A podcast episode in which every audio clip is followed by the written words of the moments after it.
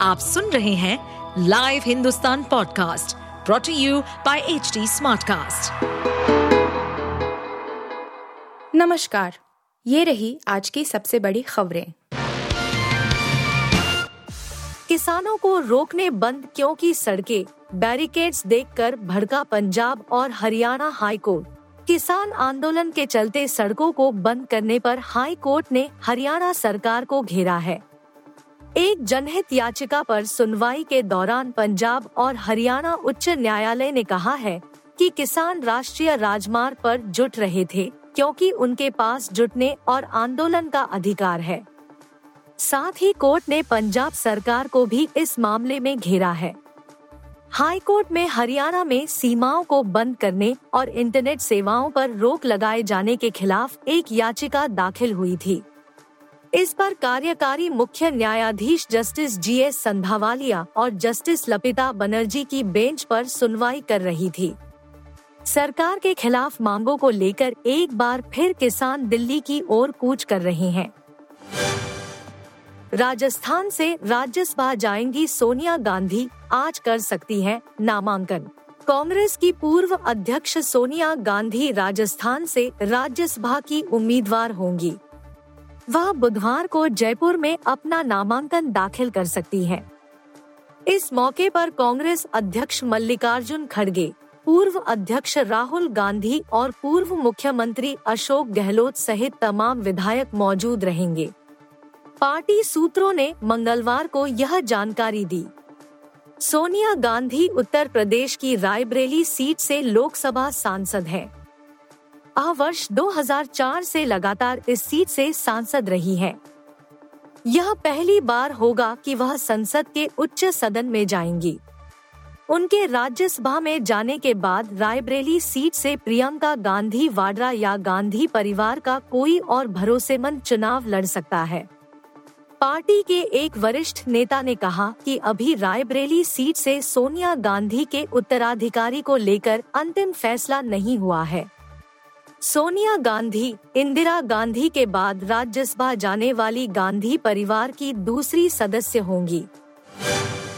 प्रवर्तन निदेशालय, ईडी, ने मंगलवार को बम्बई उच्च न्यायालय को सूचित किया कि उसने नारकोटिक्स कंट्रोल ब्यूरो, एनसीबी, के मुंबई जोन के पूर्व निदेशक समीर वानखेड़े के खिलाफ धनशोधन मामले में जाँच दिल्ली कार्यालय को स्थानांतरित कर दी है।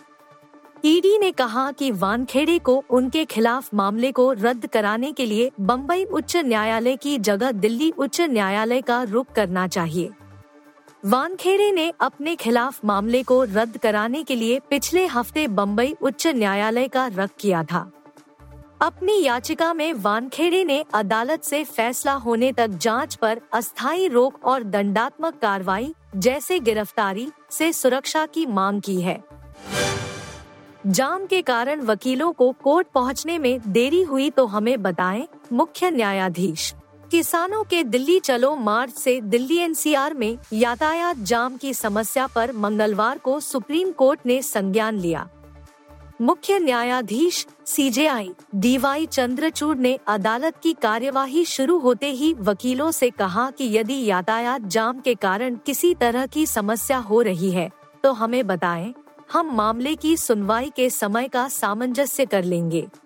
मुख्य न्यायाधीश डी वाई, चंद्रचूड़, न्यायमूर्ति जे बी, पारदीवाला और मनोज मिश्रा की पीठ ने वकीलों को यह भरोसा दिया कि यातायात जाम से यदि कोई वकील अदालत समय से नहीं पहुँच पाते हैं तो किसी भी तरह का प्रतिकूल आदेश पारित नहीं किया जाएगा। इससे पहले Supreme Court Bar Association, SCBA ने मुख्य न्यायाधीश डीवाई चंद्रचूर को पत्र लिखकर लोगों को परेशानी में डालने के लिए दिल्ली में जबरन प्रवेश करने की कोशिश करने वाले किसानों के खिलाफ कार्रवाई करने की मांग की है।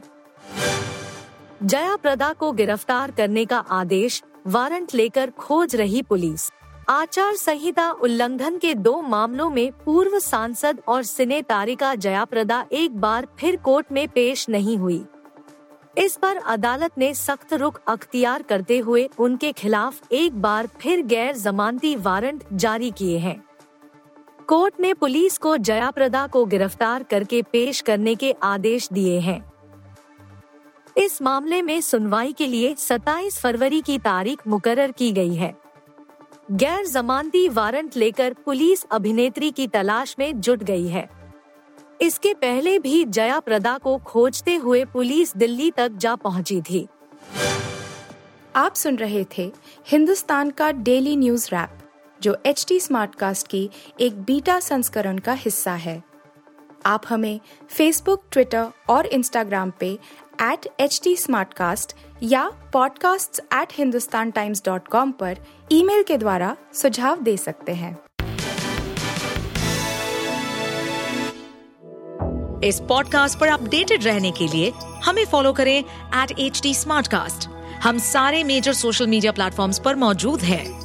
और ऐसे पॉडकास्ट सुनने के लिए log on to W W W dot H D smart cast dot com